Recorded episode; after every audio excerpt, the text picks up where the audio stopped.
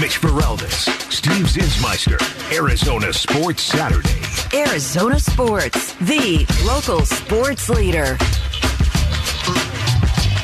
Well, in the interest of transparency, I'll let you know that Cody Fincher is in for Mitch Varellas today. Steve Zinsmeister with you on Arizona Sports Saturday. Lots of things happening right now, including the Big 12 championship game.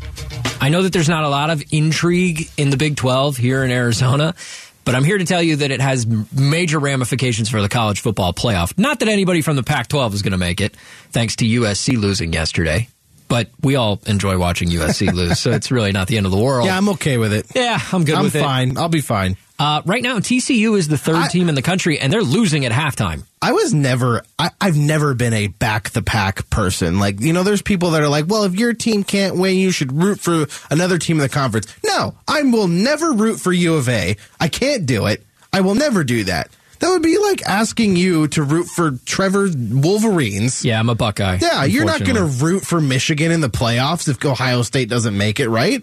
That's No. not. I've never been a back the pack person. No. I will never root for USC. I will never root for Arizona. I will never root for UCLA. You chop your head up before you do that? I will. I will. Yeah, that whatever you just said Seems violent. Yeah, that seems extreme, but I'll I'll do it. I see. I'm the kind of person that like I would support conference matchups. Like for instance, right now in the Big Ten, let's focus on uh, Ohio State lost to Michigan. They lost by a lot at home. I acknowledge that, but that doesn't mean that I'm not hoping for a rematch. you know, like right, I, right. I'm not only just hoping that my favorite team, the Buckeyes, makes it into the college football playoff. I'm hoping they play Michigan. yeah, like because that's interesting. Now, the Pac-12 is in a very different situation where they had one team that was slated to get in in USC and they lose to number 11 Utah. Mm-hmm. There's I don't think there's any way Utah jumps up into the playoff. I don't think No. that happens. not how that works. So, with all that said, I, I things are very screwy right now. uh, and with this Big 12 title game going on right now, they're losing by four at halftime. That certainly doesn't mean that it's over. No, it's But if TCU loses, then your number three team and your number four team are probably out of the playoff. I can't imagine TCU loses and they still make it. I don't think. I don't think that's. And you've got happen. Ohio State sitting at five and Alabama sitting at six. And those are two major programs with two major quarterbacks, with two major coaches, and first round picks riddled throughout their offenses and defenses. I can't imagine a world where people don't want them in the playoff. That's the most interesting. Yeah, there's playoff. no reason for that. I mean, especially yeah, when they can they can justify putting Ohio State in and Alabama in. We may be heading that direction if TCU. Well, it's all pull this one out. expanding anyway, so this all isn't going to matter in a couple yeah, of years. but this is the here and now. We're focused on that. Uh, going on in the NBA last night was a home game for the Suns against one of the worst teams in the West. The Suns are one of the best teams in the West, and I still think that's the case, despite the fact that the Suns lost to the Rockets. And they were beating them by double digits multiple times throughout the day, And and they lose the fourth quarter horribly. and that's the thing. I feel like just watching that game, the Suns were not playing well, but they were still up by double digits on the Rockets. Just that, that's just talent, and that's just Devin Booker doing what Devin Booker does. Because DeAndre Ayton didn't have a good game last night. Uh, Cam Payne and Mikal Bridges had a good, had good games. Um, but man, it was it came down to the fourth quarter, and yeah, the Rockets. The Rockets, credit to them, man. They they played their they played their butts off last night, and the, you know what? They got to the free throw line a lot, A ton. They got what thirty nine times, 43 free throws. 43, 43 free throws. They hit 34 of them. Yeah, so and it was Jalen Green. Jalen Green was playing really well last night. He was getting to the line. He shot 16 free throws by himself. Um, but yeah, it was it, the Suns took a lot of threes. So and yeah, there was some officiating, you know, snafus in that game. There, there's always there's always bad officiating. I feel like in every single sport. But um, man, this Dr Pepper. Uh, when they have the students have to throw the ball into the Oh, big can, it's just thing? horrible. Oh, like it's always bad. They're Eh, they're getting in a roll. All right. yeah. Anyway, but Fortunately, neither of them play quarterback for TCU or Kansas State. So uh, but yeah, it, it was a bad loss last night. Um, it's just the Rockets are one of the worst teams in the NBA. They had five wins coming into that game last night, and I just don't think the Suns took I just don't think the Suns took the Rockets seriously last night. It's just I think it came down to that. I don't want to like say this as an excuse, but the Suns are still without Cam Johnson for the time being. They're without Chris Paul. I don't know what the timeline looks like for him to be back. He's been dealing with that heel issue. Uh, we know about Jae Crowder being separated from the team. We've talked about that for a long time. Torrey Craig didn't play last night, so they had to play Saric in the starting lineup, which I would say it went not good. He was one of five and one of four from three, but only scored three points. But at the same time, they didn't ask too much of him. Yeah. So it was a weird game where it kind of felt like a get right opportunity where they're just trying to get by. And that's Yeah. a weird thing to say about a team that's 15 and 7. Yeah, they're the best team in the Western Conference right now. Yeah. But Torrey Craig, I don't want to just discredit what he's done since Cam Johnson's um, been out with an injury. Torrey Craig, like if you look at if you just look at the box score, you're like, all right, not that impressive. He's been okay. But that dude comes up with a big time offensive rebound, I feel like, every single game. He actually had a uh he had he had one the other night. It was the closing seconds of a game and it was a huge offensive rebound to keep it alive so that you know um so that they hung on to the win but man like it's just it's been a it's been rough though without Cam Johnson because I mean for a while there the three point shooting was really struggling for the Suns and Cam Johnson is a really good three point shooter and they're missing that. Um but uh, Chris Paul I, luckily for the Suns Cam Payne has stepped up. He's been great. He stepped way up in absence of Chris Paul. Um, but yeah, I, I, I do think that it, w- it would obviously be nice to get Chris Paul back, but I mean, it's just, I'm not gonna, I'm not gonna, you know, think any differently of this Suns team because they lost to the Houston Rockets. the Rockets played really well last night and they did what they needed to do. I, I just don't think the Suns took that game very seriously.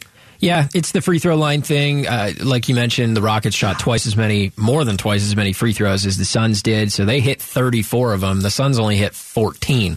So that's an extra 20 points you get at the free throw line alone. Offensive rebounding, the Rockets did better than the Suns did. Yep. Keep in mind, Suns are not a huge team in terms of size. I mean, I know Saric started at the four yesterday, which makes them bigger than they usually are with Cam Johnson or even in the past with Jae Crowder or Torrey Craig.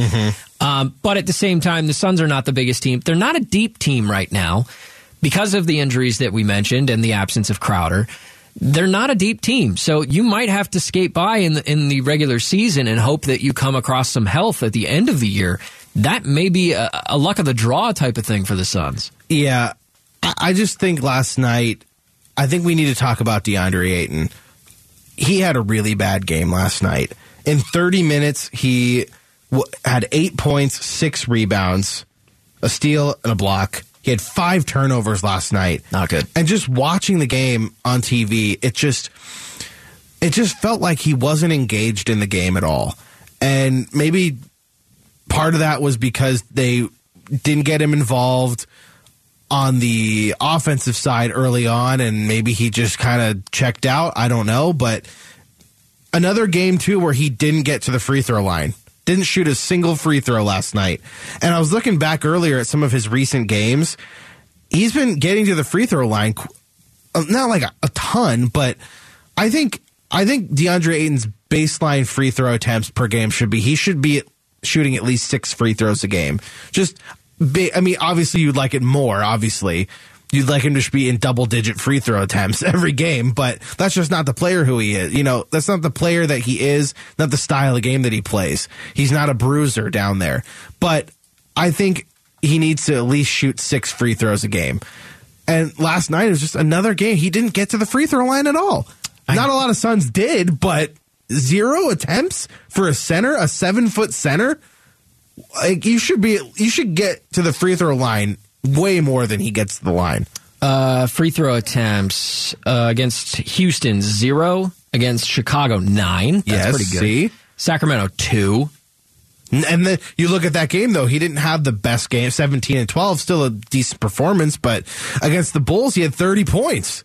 Right. Utah nine, Detroit seven, Lakers zero. Yeah, see? And then from there, five, three, zero, zero, zero, two, two, two, two, zero. I, I mean, like, like- I until like just- recently, he didn't have any games over five. Right, and that, and look how well he's been playing recently. Yeah. I think that's a big Player of part the week I in the think Western that's a Conference. big part of it. I mean, it's not the be all end all getting to the free throw line. Obviously, he's not scoring thirty points on free throws. Right. but I think it's a big part of it, and those obviously they're they're free points. So, uh, he- I th- just think he needs to be more aggressive. Um, we've seen him be aggressive in this recent stretch where, like you said, he won Western Conference Player of the Week. He was he was dunking the ball with ferocity like I've never seen him dunk the ball. And that's what I want from him all the time. And I know it's a lot to ask, but last night it just seemed like he was not engaged in that game at all. Um, on defense or offense. So it was just a bad game. And again, like we are saying before, you miss Cam Johnson, you miss Chris Paul. Devin Booker can't do this by himself. He can't do it by himself. And I'm not trying to disparage what Cam Payne and Mikal Bridges did last night because they had good games. Cam Payne had 20 points and, uh, and 12 assists last night. Mikal Bridges had 22 points and eight boards. So, But aside from those three players, you didn't have much. no. I don't know that didn't. anybody had a good game aside from those three players, and and most of that was because of scoring. You know, Bridges twenty two, Payne twenty, Booker forty one. You mentioned. Aside from that, only one other guy had ten points, and that was Damion Lee. And I wouldn't say he had a great game. 10 he points, was okay. 10 points on nine shots. I yeah, mean, that's okay. two of two of five from three. Ish Wainwright was two of four. Uh, both of those, uh, both of his uh, shots were three pointers. He had a couple free throws there too. But yeah, man, Jock, Land- Jock Landale, Monty's been cha- has changed his his substitution pattern too recently. It's been the first guy to back up Ayton. It was early on in the season. It was Landale, Jock Landale, but now it's Bismack Biyombo. And you're seeing Jock Landale now only play. He only played seven minutes last night, Right. um, and he committed two fouls in those seven minutes. You know, so um, before it was Landale was the number one guy behind Ayton. Now it's been Biyombo, and I don't know if they should get Landale back in the rotation or not. I think he's a good little player. I think I think he's solid. So I don't know, but. I'm not going to act like the world ended because they lost to the Houston Rockets. Houston had a really good game. They they executed really well. Jalen Green was mm-hmm. really good, especially in the fourth quarter. So just chalk that one up to you know just they outplayed the Phoenix Suns last night. Coming up next, which teams should be playing in the college football playoff? Well, I'll tell you, that might depend on what's going on right now. We'll get you the absolute latest on who might be heading to the CFP next. Mitch and Steve on Arizona Sports Saturday. Arizona Sports, the local sports leader. It's Arizona Sports Saturday. Steve Zinsmeister with you. Mitch Vareldas is out of town this weekend, so I brought in my good friend Cody Fincher. They call Now him I'm Bear. a good friend. This is Ah, you're nice. getting upgraded This throughout the a, course this of the is show. a good day for me. Count your blessings. At least he's claiming you as a friend. Trevor is also my good friend. Trevor is an enemy of Steve's. Trevor was not my A friend last weekend. enemy. Last weekend we were not friends. This weekend we are. It has to do with the fact that I'm a Buckeye. He's a Wolverine. Trevor's got his Michigan sweater on right now. It's a love hate relationship during college football season. yeah. I wasn't here last weekend. You were probably thrilled by that, but Yeah, I was kind of looking forward to that day. well, I'll tell you. I, I think there was a reason he wasn't here. to pull back the curtain a little bit, I, I have some questionable life choices that I've made. I I have a, a producer in Trevor who is a Michigan guy. My girlfriend is a Wolverine. My boss is a Wolverine. I have almost no Buckeyes in my life. Very few. John Roller over on KTAR News uh, does the traffic. He's a Buckeye. So I have him to rely on. But it's basically him and me against the world at this point. And nobody wants to see Ohio State make the playoff, I feel like, especially when they got trounced by the Wolverines last week. But the situation that we're in currently kind of makes it look like it's more than possible, maybe even likely. Right now, USC. Oh, they, they overturned that that safety call. Oh, I'm okay. sorry, so let's you. no, let's focus on Big Twelve. You're right. So right now, the Big Twelve championship game is going on. Uh, it's a four point lead for Kansas State. They're tenth. TCU is third. They're slated to go to the college football playoff right now if they win this game, but they're losing. If they lose, that's bad news because number four USC lost last night in the Pac-12 championship game to Utah, who's Way to number go, eleven. Pac-12! You're messing things up again. So if all these conference champions are double digit ranked teams, which uh, more than likely next week they'll be higher. They'll be seven, Sure, eight, whatever. sure. But that's not, in good enough to get in. Right, exactly. So you're going to have openings for college football teams to make the playoff that didn't even win or even play in their college uh, conference championship game. Ohio Yeah. State is sitting at five. Alabama. Alabama's sitting at six. The And SEC championship is Georgia and LSU later on today. There's a real possibility that Ohio State and Alabama both get in without playing in their championship games. Isn't that crazy? Is that an indictment on the system in this the college football playoff system? Well, I think the fact that the system's changing is an I know, indictment Yeah, I was just going to say I know every. It's not going to matter because in 2024 they're expanding the playoff. Um, but this TCU Kansas State game is is huge. It's huge for the playoffs, and they just overturned a safety call. Uh, Kansas State, or uh, sorry, TCU's quarterback fumbled it into the end zone. It was recovered by an offensive lineman who was down in the end zone. They ruled it a safety, but they overturned it. I guess they somehow saw that his hand was moving forward. I don't know. Did they do the forward motion? thing? I, I guess that's the only that's the only thing I could think of. I watched that play. Very athletic play by the linebacker, by Yeah, the way. great. Basically, the quarterback jumped in midair and tried to throw the ball and pump faked in midair. And at the key part of the Oh, pump boy. fake, they blocked it out of his hand. It was pretty remarkable. Yeah. But Kansas State is driving on TCU right now, and they're already up 14 10. So we'll see what happens there. But yeah, like, will there be a bunch of uh, pushback from from I don't know who fan? I guess fans the, of the most part, but. If Ohio State and Alabama get in, will it just be the same? Oh, they that's all they want is Ohio State and Alabama touchdown. Kansas State, by the way, it is. Oh boy, So now it's 20 What a to 10. throw by that Likely 21 to 10 here in a second. goodness. Um, but is it going to be more of the same? Is it going to be like people saying, "Oh, they don't want these these teams in the TCU's of the world"? You know, uh, do they not want those teams in the playoff? Do they just want Ohio State, the Blue Bloods, Ohio State, Alabama, Michigan, Georgia? Do they just want those teams in every year? I mean, how do they justify? How do they justify? putting in two teams that aren't even playing in their conference championship game this weekend? Well, the justification is that Is it just because USC and TCU are going to lose? Is that it? Is that all they need? Uh, Pretty much, but I mean, like, let's try to uh, forget about the rankings right now for a Okay, second. all right. Let's assume uh, Georgia is thirteen and zero at the end of the day. Let's assume Michigan's thirteen and zero. Okay. They have to play Purdue, who's not even a real school. It feels like, uh, at least not real football team, I should say. Uh, so I'm sorry, but Purdue's in the Big Ten championship game. They've How did that happen? Drew Brees went to Purdue. How dare you? Okay, whatever. That's the only player you can name from Purdue ever. Didn't uh, Rondale Moore go to? Yeah. Okay, two. I know two players that went to Purdue then. Um, so let's assume Georgia and Michigan are safe. TCU and, and USC both lose. Now you're trying to compare a TCU 12 and 1 team, a USC 11 and 1 team to an Ohio State 11 and 1 team. And I would say Ohio State is the better team than TCU. Yeah. You're probably And compare losses too, because Ohio State lost to Michigan. They're the number two team in the country. That's a good team. Now Right. you also lost that game at home, and you got boat raced. So it's not good. like circumstances also matter Yeah. how you played. context does matter here, but you lost. You lost to Michigan as opposed to TCU losing to Kansas State. Kansas State. Okay. Yeah. All right. Uh, so that's the argument you might make there. Ohio State versus USC. Uh, I mean, USC lost to so number eleven. let's say, okay, hypothetical. What if Georgia loses to LSU tonight in Oh, the SEC every- championship game? LSU is the 14th ranked team. I still think Georgia would make the playoff. They would just would they make it as one. like a three seed? Michigan two would move seed? up. Michigan would move up, and Georgia might j- fall to. Georgia would be 12 or three. They would be 12 and 1. They'd be 12 and 1. There's not a lot of twelve and one teams. Yeah. In fact, there's no twelve and one teams But, as of the second. Again, TCU would it- might be one here would in a it couple just minutes. depend on how Georgia would lose?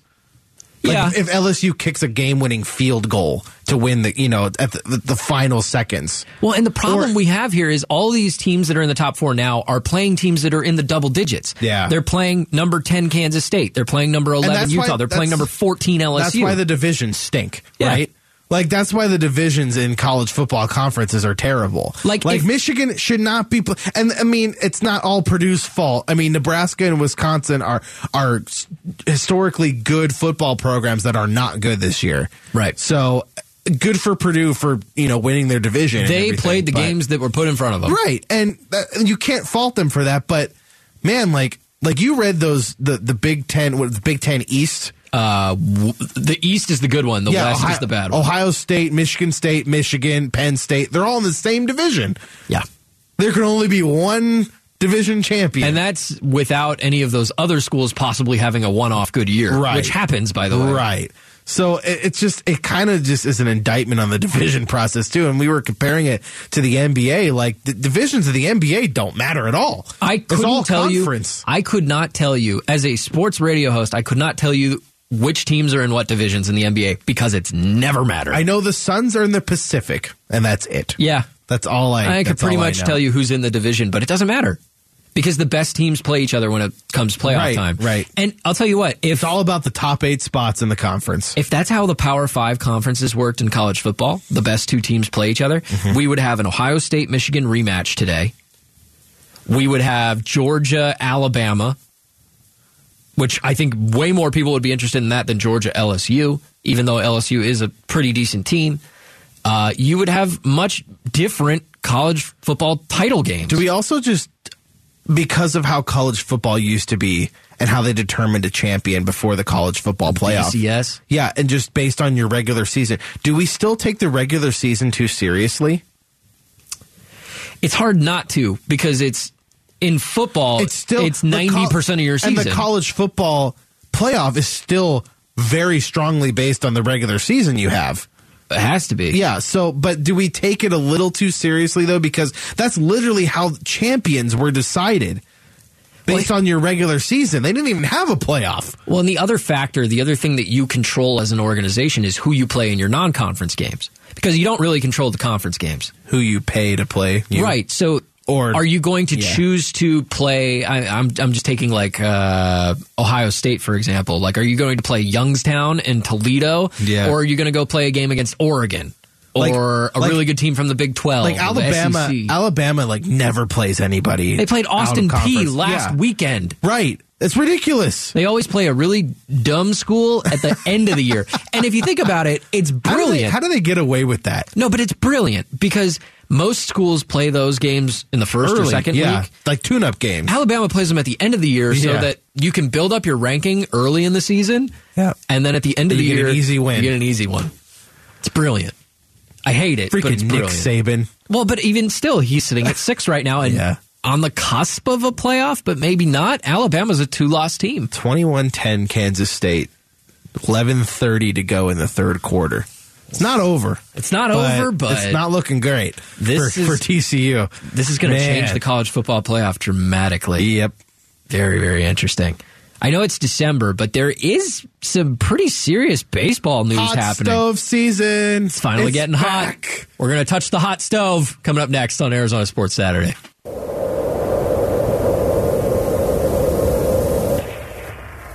Mitch Vareldes, Steve Zinsmeister, Arizona Sports Saturday. Arizona Sports, the local sports leader. Well, it wouldn't be a Sports Saturday without some drama, and we've got that in the Big Ten title game right now. Sorry, Big 12 title game. I didn't mean to freak you out there, Trevor. The Big Ten title game hasn't started yet, so you're still good. That's not till six o'clock. The Big 12 title game. TCU currently down 11 to Oh, boy. Kansas Oh, State. boy. Yep, there's a touchdown. And uh, that just changed. So TCU drawing a little bit Should closer be with a touchdown. 21-17. Kansas State had a fumble. It's an interesting in game. in their own territory, I should say. We'll keep an eye on Oh it. boy, Uh, the Arizona Diamondbacks your finally. Buckeyes are clinging to I know. to life here, Steve. I know. I know. I don't feel good about You have to rely Nick him on in the, the back door. you have to rely on the Horned Frogs to lose. Uh, you never know. Ohio State could get that USC spot at number four. I guess but they could. We'll chat more Yeah, about that right. here in a few. Uh, the Diamondbacks did make a move finally in the offseason. It's nothing dramatic, um, but they did acquire Carlos Vargas, a reliever from the Cleveland organization who throws very hard. His numbers are not super impressive, but he's a guy with stuff. And then they signed free agent reliever. Uh, oh, I'm sorry. Help me out here. Miguel Castro. Miguel That's- I- Castro, I- yeah. The last name I was struggling with. Sorry. Miguel Castro, uh, who also has really good stuff. His numbers 4.05 ERA. Uh, the whip was like 1.45 last year with the Yankees.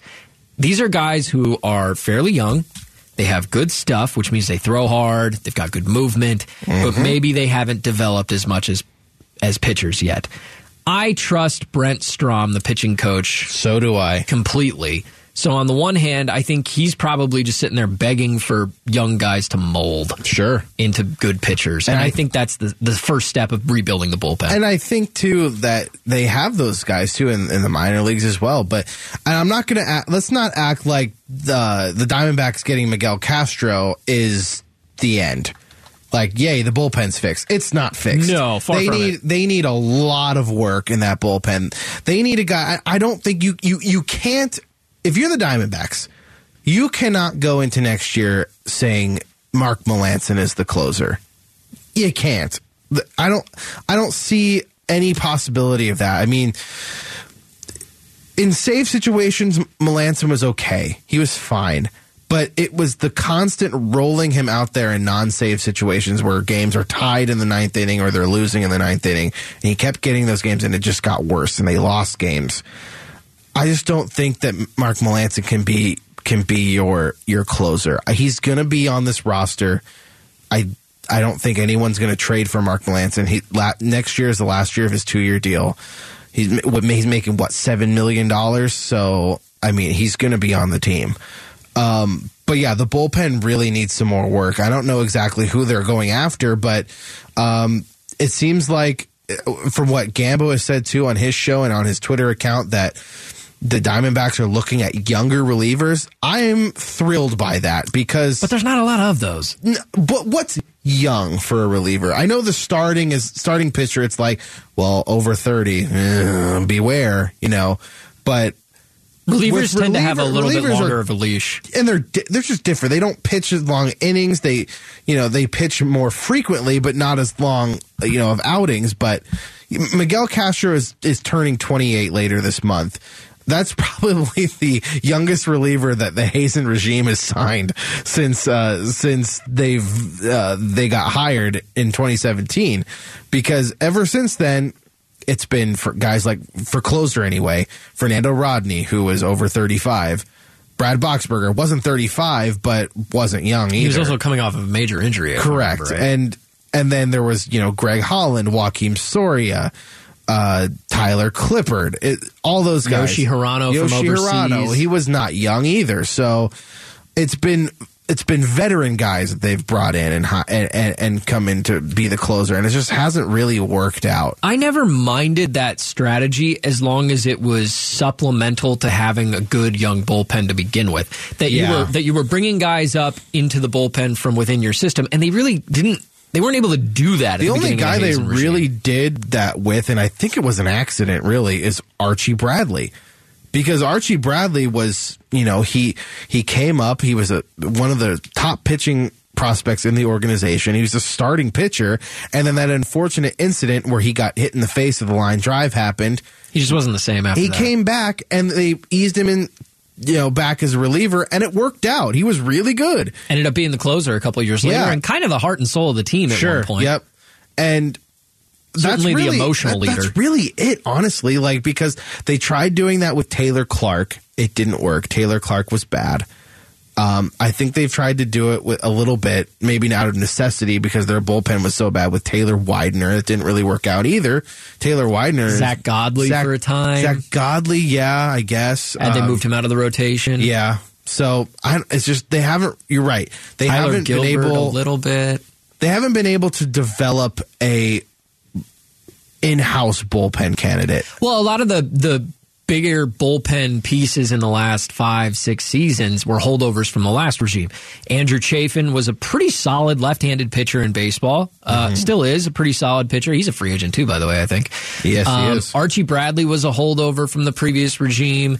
T.J. McFarland was here for a little while. I don't. He had some good seasons and some really bad seasons. Yeah. Um, but uh, for the most part, you haven't had a consistent bullpen in the Mike Hazen years since 2017 or whatever It's, it was. it's been a constant kind of revolving door of guys. I feel like, or guys on one year deals. Not a lot of hits. for very long. Yeah. So There's been a couple of guys that were that were paid to be holdovers, like those guys you mentioned that are older, closing experience Yeah. relievers. They did the job they were hired to do, which was hold you over until the next season. But then nothing came the next season, and, they just went and hired another their, older That's one. been their philosophy ever since 2017 when Hazen and Lovullo took the took their respective jobs. Like it's been we're going to go out and get a veteran closer uh, to be to be our late inning guy. It's that that's what it was. And I like this signing of Miguel Castro. I know the ERA and the whip was aren't you know it's not going to, you know, impress you a If they lot, were good, he wouldn't be available. yeah, I guess. But I mean, Kenley Jansen's still available. Is that a? He's at a much different point in his career, though. He's old. He's already made money. He's He's won championships. Six. He's older. Is that a guy? Are they going to go? Is that a guy they could try to make their closer, Kenley Jansen? How much money are you gonna? Are you willing know. to pay a reliever? I don't know. He's probably going to command at least ten million dollars Because they just paid Castro three and a half. three and a half ish, a maximum of two point seven five per year. Yeah, cheap. By the way, the incentives are weird. So Yeah, they are. reading this from Ken Rosenthal at on Twitter. So there's cash incentives for appearances for Castro. At 25, 30, and 35 appearances, you can make an extra 50K. That doesn't sound like a lot. Well, it sounds like a lot to me, but it doesn't sound like a lot for an athlete. Uh, but he gets bigger incentives for finishing games, for closing games. Right. 25 the games. last three outs. 25 games, he gets 100K. 30, 35 games, he gets 150K, and it goes up from there to 60. If he has incentives in his contract for finishing games, that tells me that the Diamondbacks might be interested in using him at the end of the or bullpen. they're anticipating him being maybe the eighth or ninth inning guy. Yeah. I or, mean, I- hey, you tell the guy, hey, uh, we want you in the mix. Right. And if you to work be your butt off. Yep. Yep. and you become the closer the way that you think you will, the way that we hope you will, right. It's going to work then, out. Then you Yeah. make money. Exactly. And so That's that why appears to they're be how they got him. That's why they're called incentives, ladies Right. and gentlemen. Um, but I, I like that signing a lot. Um, mainly because of his age. Honestly, I'm just tired of the 35 year old relievers. I'm tired of it. Um, but yeah, I think it's a good signing. Well, there's not a lot of 26, 27, know it. 28 year old relievers on the I market. know. There's not a lot of those at any See, position. Zach Eflin, who was pretty much a reliever last year for the Phillies, got a three year deal with Tampa. 40 million, I think. Yeah. The He biggest he free got- agent signing in Tampa Bay's history. Are you serious? Yeah. In total money. Greg Vaughn was the next highest, I think. Oh my god. Which, of course, was a similar contract, but was also 25 years ago. yeah. you know, so- and aren't the what the Rays are doing now? Not even close. What their Uh, what their philosophy No. is now. Now, if you take it, the Wander Franco extension into account, sure, he but that's not a free agent contract. Contract, but Right. But yeah. What, so what else is going on in the hot stove? I know Jacob DeGrom's going to Texas. Jacob Degrom to the Lone Star State. Hey man, uh, no income tax in Texas, so uh, That's a big draw. That's a big draw there. Who's the? I- is he the best pitcher in baseball over the last when healthy? seven to ten years? When healthy, yeah, he is. Okay, best based on results or like just pure talent. Just pure well, talent, pure I think is the easy it's answer. Him. It's Yeah. him. Kershaw. Kershaw's been Scherzer? solid. Scherzer's been great, They're both Hall of Famers. but I mean, Jacob Degrom when he's healthy is Sandy he's, Koufax. He's unhittable. he's Sandy Koufax. He's unhittable. It's it's crazy what he does when he's healthy. But that's the whole thing. If healthy. And I'm guessing the reason he's in Texas right now, outside of the income tax thing, was just kind of a joke, but not really. Hmm? I'm guessing the Mets didn't want to go to, didn't even want to touch a five year contract with Jacob DeGrom. He got five years, 185 million. I'm guessing He'll be the highest paid pitcher, I believe, other than Max Scherzer per year. I'm guessing that the Mets wanted to do what they did with Scherzer, a three year big money deal. You know, DeGrom's 34 years old. I mean, he's going to be 39 when that contract ends. I think Texas, I think their plan is to win with DeGrom, hopefully, in the next two or three years, and then hopefully they can trade him. So now the thing that'll be interesting to watch is what kind of contract does Justin Verlander get? Because Does he get the Max Scherzer deal that the Mets gave? a three-year, forty-five million a year, Speaking of the Mets, do they just go? Do they put all their chips in for Verlander now? maybe. Because now they lost to Grom. Verlander met with the Dodgers this week. The Dodgers, we know, love to do high money per year, but short term deals. Yeah. They tried to do it with Trevor Bauer. We know how that worked out. They've been doing it with Kershaw the last few couple of contracts they've given him. He's been doing one year deals. Verlander's older than DeGrom. They've both had major injuries at different times. DeGrom certainly more often, yeah. but Verlander also just won the Cy Young. like he was the best pitcher in baseball last year. I, I'm really intrigued too, real quick, 40. by the shortstop class in this free agency period this year. It's stacked again for the Just like last second year. straight year.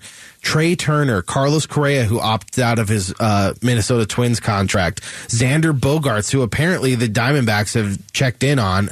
Not saying that they're super interested or like they're trying, they're pushing hard for him, but they, you're, I, I feel like you're dumb if you don't check in on Xander Bogaerts. You're not a good, you're, you're not doing your job as a GM if you Well, don't check in. The whole checking in thing, and you hear this just, in all that's just calling Scott Boras, hey, What's it going to take? What's going on? What's the number? Yeah, if Scott. you don't check in, that that's bad. You're not doing your job. Yeah. You're not doing your due diligence because should you, be never checking know. in on everybody. You never know.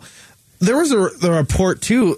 Just speaking of the Diamondbacks, uh, a little bit earlier this offseason that they could be in the mix for um, Evan Longoria, the veteran third baseman who played his last few years in San Francisco, because I could see it. um, they do need a right-handed hitting bat, and apparently Longoria is interested in the Diamondbacks because he has a home here. So, again, Arizona with your with your elderly, come out here. Come- They come live here. Come to Arizona. I yeah. Evan Longoria, another snowbird. that seems a lot more likely. His cost will be a lot lower, obviously, than Xander Bogaerts. I do wonder too if like Bogaerts' agent put out the whole Diamondbacks narrative just You to say know. like, "Hey, look, other teams are interested in my client, not Yeah. just." But I Not feel just like with a Philly guy like I feel like with a guy like Xander Bogaerts, you don't have to lie and say who's interested. He's very good, of course. Ah, but in a market where going to be he's- interested. In a market where he's competing with the likes of Carlos Correa, Trea Turner, and Dansby Swanson, you might have to draw up some drum up some interest. Yeah. Because while I like to say all four of those guys are studs and they should all be getting massive contracts, at the same time, eh, how many teams are there out there willing to pay thirty million a year to a shortstop? I think there's at least four, but And that's that why doesn't leave a lot of wiggle room. That's why I don't think the D backs are going to be the ones that get Xander No. Bogaerts. I don't think they're prepared to spend thirty million dollars on a player. They're still they are still bogged down by the Madison Bumgarner contract. He's still owed what thirty seven million dollars the next couple years, this year and next year. Yeah. Nick Ahmed is still on the books for ten million dollars. I mean, ugh, like I, I wonder how much not to you know I don't want to get down on Nick Ahmed or whatever, but I wonder if they regret signing Nick Ahmed to that four year deal. well, hindsight's twenty twenty, right? As He a gets fan, injured I, all as a fan, I regret it very, Yeah, very I- much. I get it. Ten million you- doesn't seem that bad, though. especially knowing that these crop of shortstops will be available in the free agents in these last two free agencies. Man, And how about the irony of the fact that one of them is Dansby Swanson, I know it. the former Diamondbacks number one pick it up. I wasn't going to bring it that up. That they traded for Shelby Miller. Mm-hmm. By the way, I saw the Dodgers sign Shelby Miller. They did. To a major league deal. a major league contract. He'll be amazing. He had a game against the Diamondbacks for the Giants last year. He just lit the D backs up, man. Didn't scrape his knuckle on the mound one time. He he struck out a bunch of guys. I'm like, what? What? Who? Who are you? Is this the same Shelby Miller? Because he looked really good, and he I guess he put that he was coming out of the bullpen for San Francisco last year. I guess he he must have put together a good enough resume. Coming up next, the Cardinals might not have a game this weekend because of the bye week, but that doesn't mean they're without drama.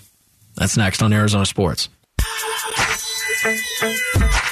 Mitch and Steve on Arizona Sports Saturday. Arizona Sports, the local sports leader. Steve Zinsmeister with you on Arizona Sports. Uh, Mitch is out today. My good friend Cody Fincher is joining me. And boy, there's been drama today. Right now, going on is the Big 12 championship game. You've got TCU, number three in the country, and currently slated to go to the college football playoff. They are losing to Kansas State, who's number 10, not likely to jump into the college football playoff picture, I wouldn't think. Um, so that game very close, but TCU currently losing. We'll see how that ends up here in the next half hour or an hour or so. Um, but I wanted to talk a little bit about the drama that the Cardinals are facing in a bye week, which is very weird. Nor- normally, there's not drama in a bye week, but we had this incident with Patrick Peterson, who is basically uh, the, the person who can't forget about their ex. Uh, he said on his podcast, and I'm paraphrasing, but he basically said that Kyler Murray cares only about Kyler Murray, which is not, he's not the first person to ever suggest that, uh, but he is a former teammate. You would think he has some insight. But at the same time, Kyler Murray snaps back on Twitter, basically says, if you're my mentor and big bro, like you have my phone number, you could have just called me and said Yeah. something. Don't don't try to promote your podcast by talking about me. By dragging me, yeah. Uh, Peterson did respond to questions that I saw today too, or was it today or yesterday, where he said uh, basically, again paraphrasing, but he basically said, "I'm not dissing Kyler Murray," and I'm like, "Yeah, you are." he said he's like I didn't disrespect Kyler Murray. I didn't do that. I'm Uh, like, yeah, you did. you not listen to your podcast? You definitely did. You said a person only cares about himself. That's a diss, no matter how you phrase think it. think about like I would have Patrick. What if someone said that about you on their podcast? Patrick Peterson don't care about anybody but Patrick Peterson. Would you be offended by that? Would you feel disrespected? The answer is yes, you would. And also, too, if somebody said that about Pat P, I'd be like, yeah. Yeah, because he's Yeah. you're right. Yeah, you're right. Yeah, you're right. I mean, this is the guy who, in Arizona, when the team was good, mind you, eventually he asked for a trade. the team wasn't good at that time. Not at that time, but he, they had been good previously. Overall, in the last few years of when that happened, yes, it was the first year without Bruce Arians. It was Steve Wilks. The team was not playing well at all. They only won three games that year. Patrick Peterson demands a trade. Yep. And then all of a sudden at the Phoenix Open says, I'm sorry. What a weird place to do with a microphone. He he grabs a microphone and says, I'm sorry, I'm here to stay. And then like two weeks later, he gets busted for PEDs and misses six games. I wonder if he apologized at the Phoenix Open just because he knew everybody in the stands was going to be drunk and on his side. Or he knew that the PED suspension was coming. That's possible too. Um, hey, but- you're about to hate me even more, so I might as well just get on your I'm, good graces. I'm just again, like I said in our in our conversation with Tyler Drake. I'm not going to deny that Patrick Peterson is one of the best p- uh, football players that the Cardinals have ever had. He was great. Certainly one of the best But, corners. man, I am done with him. I am not a fan of Patrick Peterson anymore. Like, how would you feel too if you were the Minnesota Vikings and every time Patrick Peterson opens his mouth, he's talking about the Arizona Cardinals? The the, the Minnesota Vikings are going to win their division. They're a really good football team. I'm certainly not going to defend Patrick Peterson here, but I, I will say this. He has a podcast where I don't listen to all of it. It's I just- hear the clips about the Cardinals. Yeah. I assume he talks about other teams as well. Sure. It's just he has more insight It's- on the Cardinals because he played here for a also weird that he is still active in the NFL and he's talking about other active players like he's not going to have any repercussions. Like isn't isn't that supposed to be kind of like a brotherhood? Like I don't know, you're man. a unionized players association. You're you're players. You're supposed to be on each other's side and you're saying he doesn't care about anybody but himself. And this is a guy too when Patrick Peterson was here when Kyler Murray was drafted, he was defending Kyler Murray. He was defending Kyler Murray earlier this year when Kyler was going through the whole contract extension stuff. He said Kyler Murray should do, he got exactly what he deserved in the contract. And all of a sudden he's dragging Kyler Murray because, oh, it's just, and he tried to clarify it and walk it back like, oh, it's, uh, just everything. It's just everything that the national media has been saying. Kyler's body language, Kyler yelling at Cliff on the sideline, Kyler yelling at DeAndre Hopkins on the sideline. It's all the same crap that everyone else is saying. And I'm not trying to totally defend Kyler Murray here either because I think there are things he can improve on in that regard, He being a better grow, yeah. leader. But I'm not going to just, you know, I'm not going to trash Kyler Murray. Like, um, I just don't know. Patrick Peterson, like, his reputation amongst Cardinals fans, even the fans that just will defend Patrick Peterson till the cows come home, like they have to be like, yeah, I don't, re- I don't know about Patrick Peterson anymore. I, I just, don't- I just, I'm done with Patrick Peterson, man. I think- I'm done with that guy. I don't necessarily think he has a beef with Kyler or maybe even any of the players on the Cardinals. I think he has a beef with Keim. Oh yeah, and the decision to move off of he Patrick has a Peterson. beef with the whole organization. Yeah. top to bottom. Because remember when they played the Vikings earlier this year, the Cardinals were on the road, and that whole thing about Patrick Peterson brought up like someone hung up emails or whatever and tweets in my locker about how trash I am and all that stuff. I'm like, okay, that's weird. if you need that But- to motivate you as a player, Yeah. you're not doing it right. It just seems like Patrick Peterson is having actually a good year in Minnesota, and the Vikings, like I said, are really good. Just can you enjoy that time and keep our team's name out your mouth, dude? Like what he's just it's, It's he's got this new huge, media thing. huge axe to grind, and I don't know if he's just trying to think of life after football, and he's trying to be that guy that oh I need a hot take because that's all that's all the popular things are now is ha- everyone has to have a hot take. You know, I don't know if that's what his deal was there, but like even in the clip where he said that Kyler Murray doesn't care about anybody but Kyler Murray, his co-host, who is his cousin Bryant McFadden, Yeah. was s- speechless after that. He was like, uh, um, well, you played with him, so I can't speak to that. So whatever, but The one thing he could have done better, and I'll, I'll throw this on McFadden, is they were talking about a uh, a soundbite from Kyler where he basically said, uh, in response to the Chargers game, he was asked about a sp- specific play, and a he quote said that has been taken out of context. He said the scheme was effed, Yeah. and people took that as him calling out the entire Cliff Kingsbury offense, Right. Which wasn't the case, and so they were talking about it in the in the podcast out of context, and Patrick Peterson was basically saying Kyler only cares about himself. Look at what he said about Cliff Kingsbury's offense. Yeah. And what Kyler was really was saying was, well, we had a play designed. They took away the option that we had, and the secondary option wasn't there for us. Right. We were effed on that play. Yep. So I don't think they put it in the best context during that.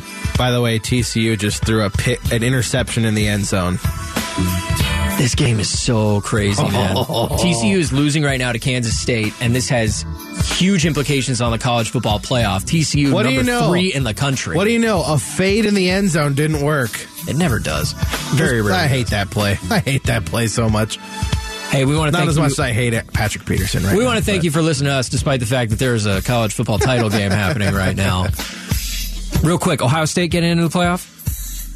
I'm going to say yes, they do. I'm going to say yes too. I want that rematch with Michigan. Give it to me. We'll see what happens in this game. We'll see what happens in the Big Ten title game that's coming up in a little bit. All right, I want to say thanks so much to uh, our producer Trevor Henry behind the glass, also Cody Fincher for being with You're me. welcome. Thanks, man. I appreciate you being here. You've been listening to Arizona Sports Saturday on Arizona Sports, the local sports leader.